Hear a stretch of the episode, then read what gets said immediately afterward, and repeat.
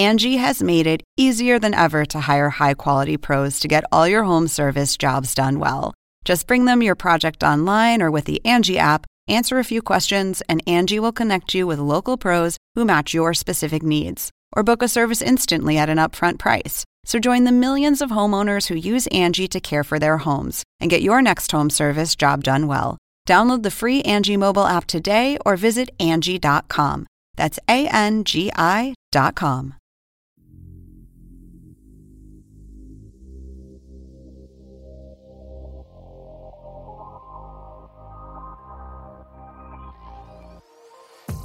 Welcome to another edition of the Hang Time Podcast. I'm your host, Sekou Smith, here in Atlanta. Happy New Year. Uh, welcome to 2021. I guess we all survived that beast that was 2020 in, in one piece. Since we're starting a new year, we might as well come fresh out the box. First podcast of the year with my man Logan Murdock of The Ringer, formerly of many other places of fame, but most importantly, this man was an intern at Turner Sports at one point.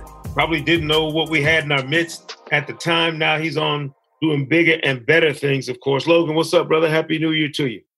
What's up, man? How you doing, man? It's an honor to be on your show, bro. Especially being a, a Turner intern. One of your producers, Sean, he was my intern classmate in 2016. So it's really dope to just, you know, things just come full circle and it's dope to see it, man. No doubt, man. It's uh, it's called evolution. You just happen to be running a little faster on the treadmill than some others, man. Congratulations to you.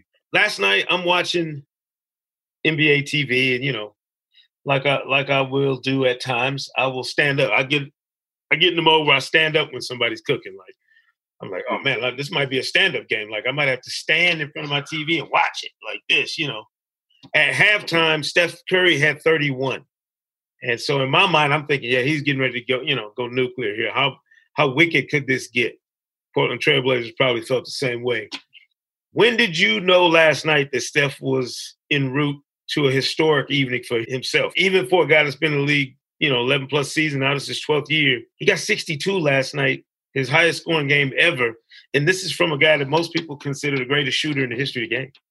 When I first started seeing him that this was going to be different, it was in the first quarter when he was going to the rack. He was being much more aggressive. And for a superstar, Steph can be a little passive at times. And I think that uh, you know, that could be good and bad, but this season they need him to be aggressive. And he was very aggressive from the onset of the, of the game. I think I knew it was something different was in that third quarter. You know, when he got to 45, I was like, okay, he's really on he's on a mission right now. It's really surprising that Steph didn't have a 60 point game going into this one.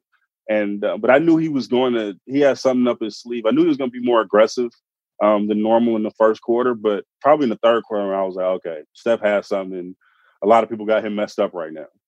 I don't know what the backlash is. I know we've debated it, you know, just as a basketball public over the years, whether or not Steph is really as great as his back to back, you know, MVPs or his unanimous MVP, his championships, all that suggests.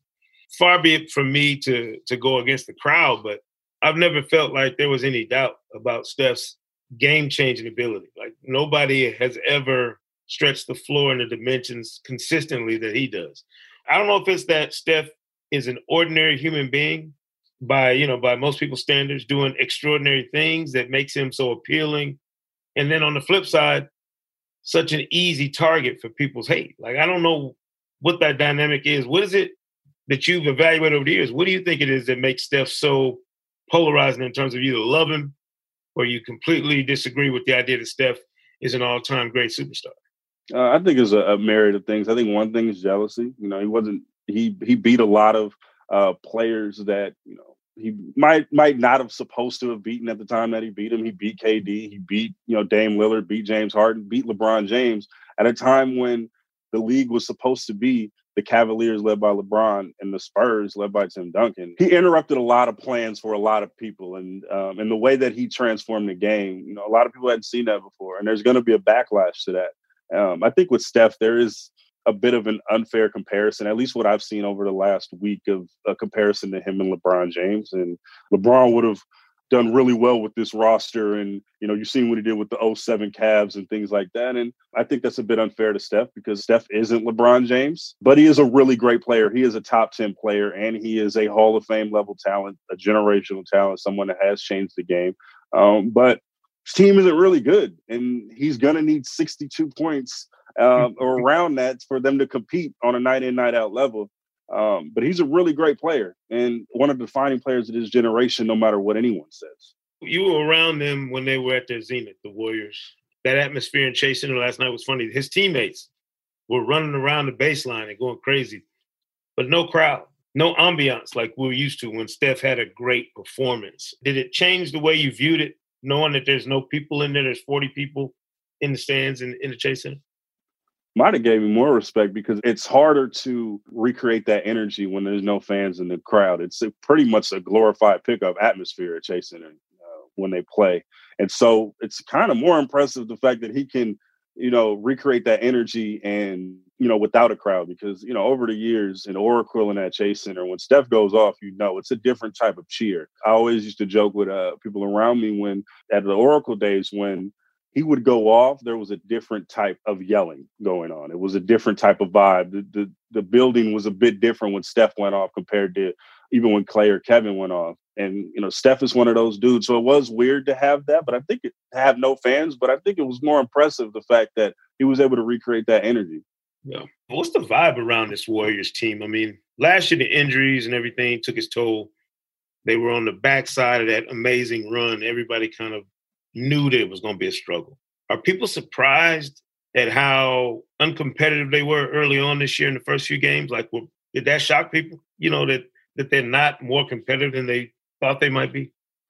Well, I think there's a bit of a reckoning this season, right? Because of the injuries. Um, you know, they thought they were going to have Klay Thompson this year, and they thought they were going to be a power in the Western Conference, and they thought all these things, and rightfully so. But you know, it didn't work out that way. And I think that now that they're trying to figure out a life post these glory years where they have to reinvent themselves. I think one thing that the the Spurs have on the Warriors and um, even the Bulls is that they were able to reinvent themselves over a long stretch of time. The Warriors may have had the largest peak one of the largest peaks in NBA history, but they haven't been able to reinvent themselves. And this is the time to do so. And uh, so far, it, it hasn't been able to work out when you talk about uh, injuries.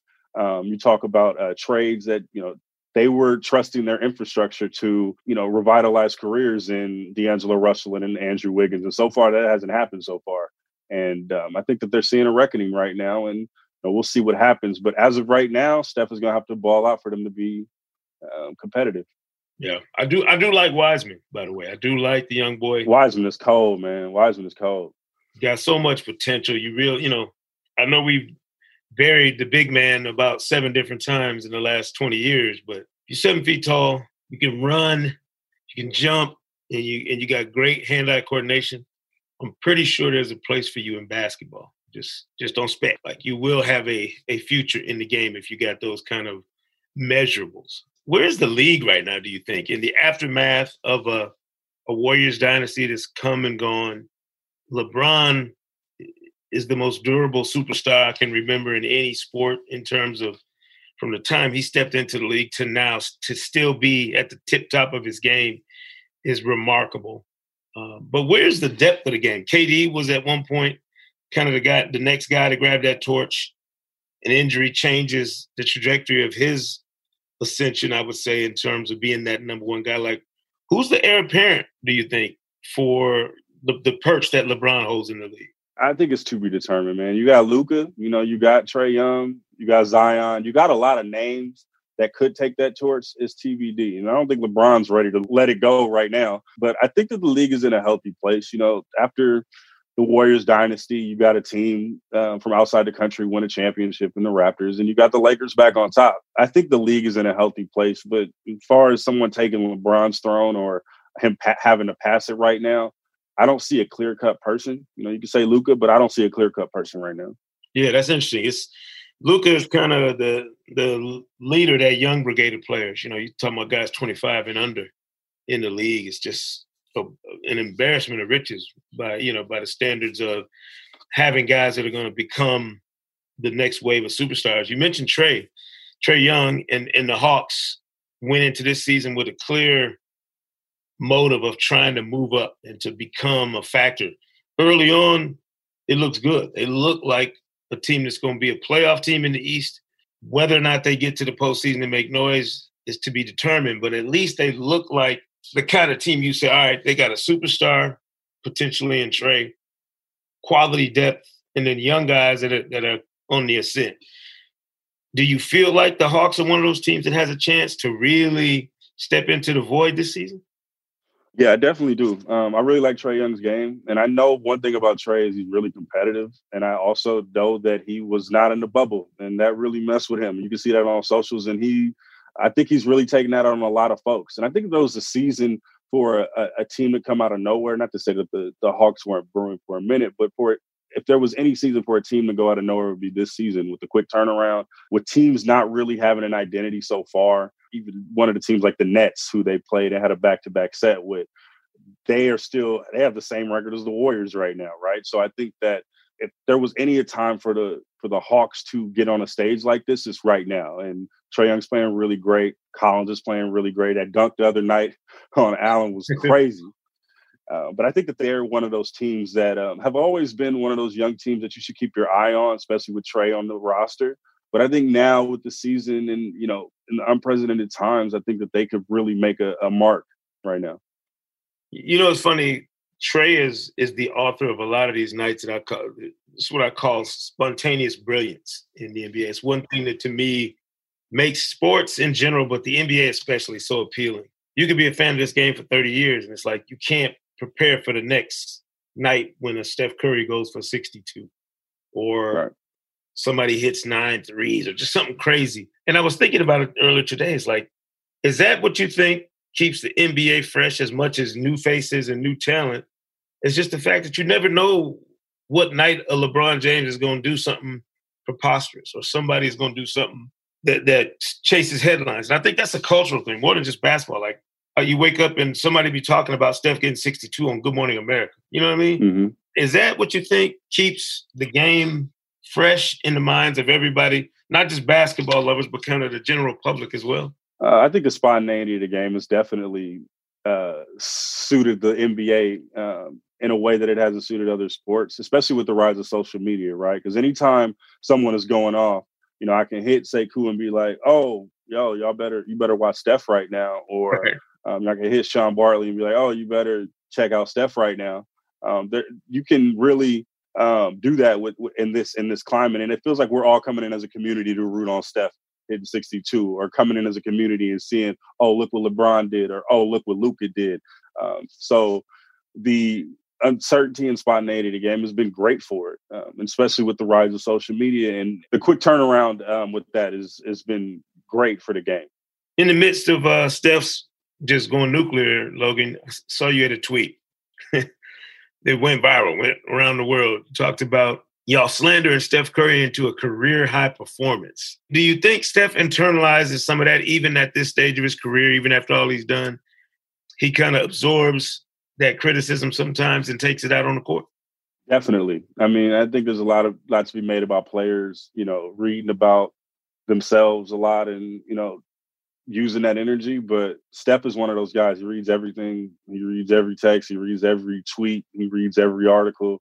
He knows what's being said about him, and I don't think that that's talked about enough. But he internalizes a lot of that stuff, and he's one of the most competitive people that I've ever been around, and that the team's ever been around. Um, and so when that happens, Steph's looking like Steph is seeing them tweets, or someone around him is seeing them tweets and showing it to him. So um, I wasn't surprised by his response to that uh, to that slander. Um, so uh, I wasn't surprised at all. Yeah, he catches smoke. I know for everything, like his hair, his his beard. Hey, I just want to be on the record though, man. He he deserved all that smoke for his for them braids, dog. Like you know, he deserved every bit of smoke for them braids.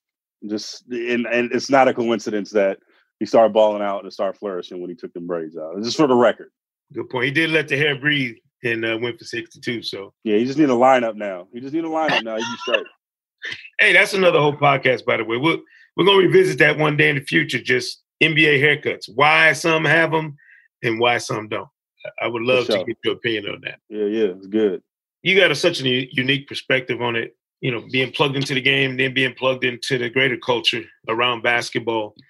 What's the next curve that we're going round in terms of how this all connects. I know, you know, think about the last year and the rise of the social justice movement, and kind of the impact it's had on young players. I think about Jaylen Brown, um, Kyrie, some of these younger NBA players who have been huge voices, just in terms of using their platform, you know, to further other causes. Like, what's the next frontier you think for that intersection of athletes and kind of the empowerment movement? Where does it go from here? Because you know we don't hear Black Lives Matter at the end of interviews anymore, and we're not we're not seeing those outward gestures about that. But it has to evolve, doesn't it, into something next? Yeah, I think especially with this generation, you talk about the social justice movement. It's on everyone involved in the NBA. I don't even want to say it's on the players. It's on everyone involved in the NBA to make sure that that holds true and that and that they are speaking true to their words. Um, it was kind of disappointing to see that the Black Lives Matter what movement and the, the insignia wasn't on the court anymore. And, you know, you can make the argument, and I'm not saying that this is what the you know the league did, but the optics seem like, well, you know, we got Black Lives Matter on the court just so we can get black bodies on the court. You know what I mean? Just for the summertime, and it's on everyone involved to make sure that that um, you know the memories of Breonna Taylor and and, and the memories of all these people that have been um, killed by police are still out there, and to keep that voice going. Um, it's on everyone involved, and I think that with this generation, they show that they can do it. I think the biggest thing is just the next curve is just showing that they can sustain this movement because they got a lot of eyes open, got a lot of people hearing their message. They're probably not going to get at least an outward help from the league in terms of having that logo on the thing, but it's on the league and it's on everyone involved to make sure that that um, that that social justice movement you know stays alive. Who's a team in your mind in the league this year that's poised for the most significant move into that upper echelon? I think Phoenix Suns, man. Phoenix Suns are really good. I, I love their team with uh, Devin Booker, and I love the fact that like Chris Paul can just go to a team and just make them into a, a, a playoff team and just kind of like get their locker room in order and just make sure the franchise is going, and then he might he gets traded away. Like I, I don't know. I just I like that he's the guy that is just the elder statesman and that can just get the team over the top. Monty Williams done a great job. You know, even in a loss the other night against the Clippers, they were a team that you know, they still came back, fought. They're five and two on the season. I really love them. I really love watching them play, and I think that they're. I don't know if the sky's the limit for them, but they're definitely going to be a team to be reckoned with going into postseason.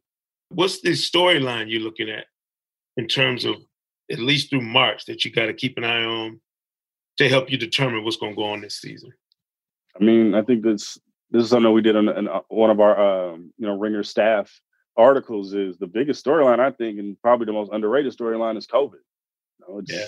it's can they get to that point? Can you know, the league has done a great job so far um, with cases so far, but you know it's a long haul, man, and we are at our peak right now. And you know, there's no, I know there's a vaccine out there, but you know, Adam Silver said he's not going to skip the line to get it. You know, the league isn't going to skip the line, so that means a lot of due diligence has to be done on a team level and a league level um, to make sure that the league gets to March and that players are healthy because this is a really devastating virus that we're dealing with.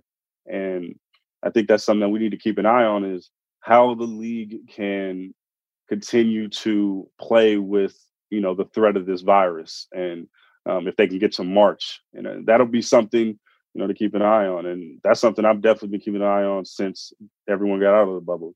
No doubt, no doubt. Logan Murdock, of the Ringer join us here on the Hang Time Podcast. Keep informing, man. Keep educating us, man. Love your work. Obviously, love the, the journey, man. We'll uh we'll catch up with you again. All right, man. Appreciate it, man. Thank you. Yes, sir.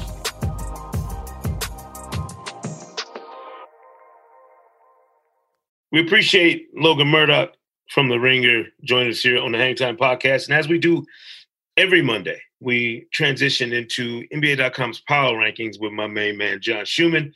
Shu, happy 2021. Um, we made it. So that means you got to shave the beard off now. I mean, you made it to 2021. You got to get rid of the beard, get that clean face. We're still dragging some of 2020 with us into uh, 2021, aren't we? I feel you.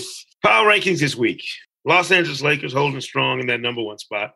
I would imagine it's going to be very difficult for somebody to budge them out of that spot if they if they don't have a stretch where they just play horrible. I mean, they're they're the defending champs and they got two of the best five players on their team in the league. I don't know. I can get an itchy trigger finger every once in a while. I mean, they, they could certainly have been moved down this week. It's just the teams that were hanging around with them last week fell off. Like Brooklyn, obviously, you know, Indiana, Orlando started hot and they they lost games. So You got to admit, like, if there was one team that could put it on cruise control this season, it was the Lakers with the built in excuse that they had the shortest offseason ever. But you got to give it to him. I mean, I, I give Frank Vogel a lot of credit. I mean, he got that team last year building, you know, defensive habits early on, and they seem to be doing the same thing again this year. Uh, you know, getting the new guys with the program and and and not skipping steps. Interesting.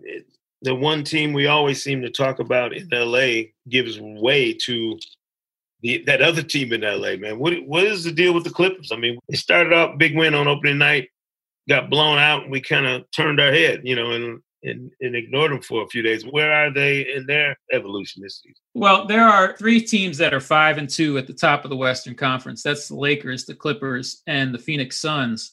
And the Clippers beat the other two.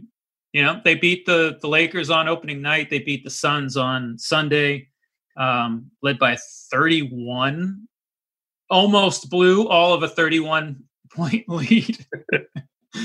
uh, maybe just because that's the way the season is going. Uh, but finally, sort of put them away in the in the final minute.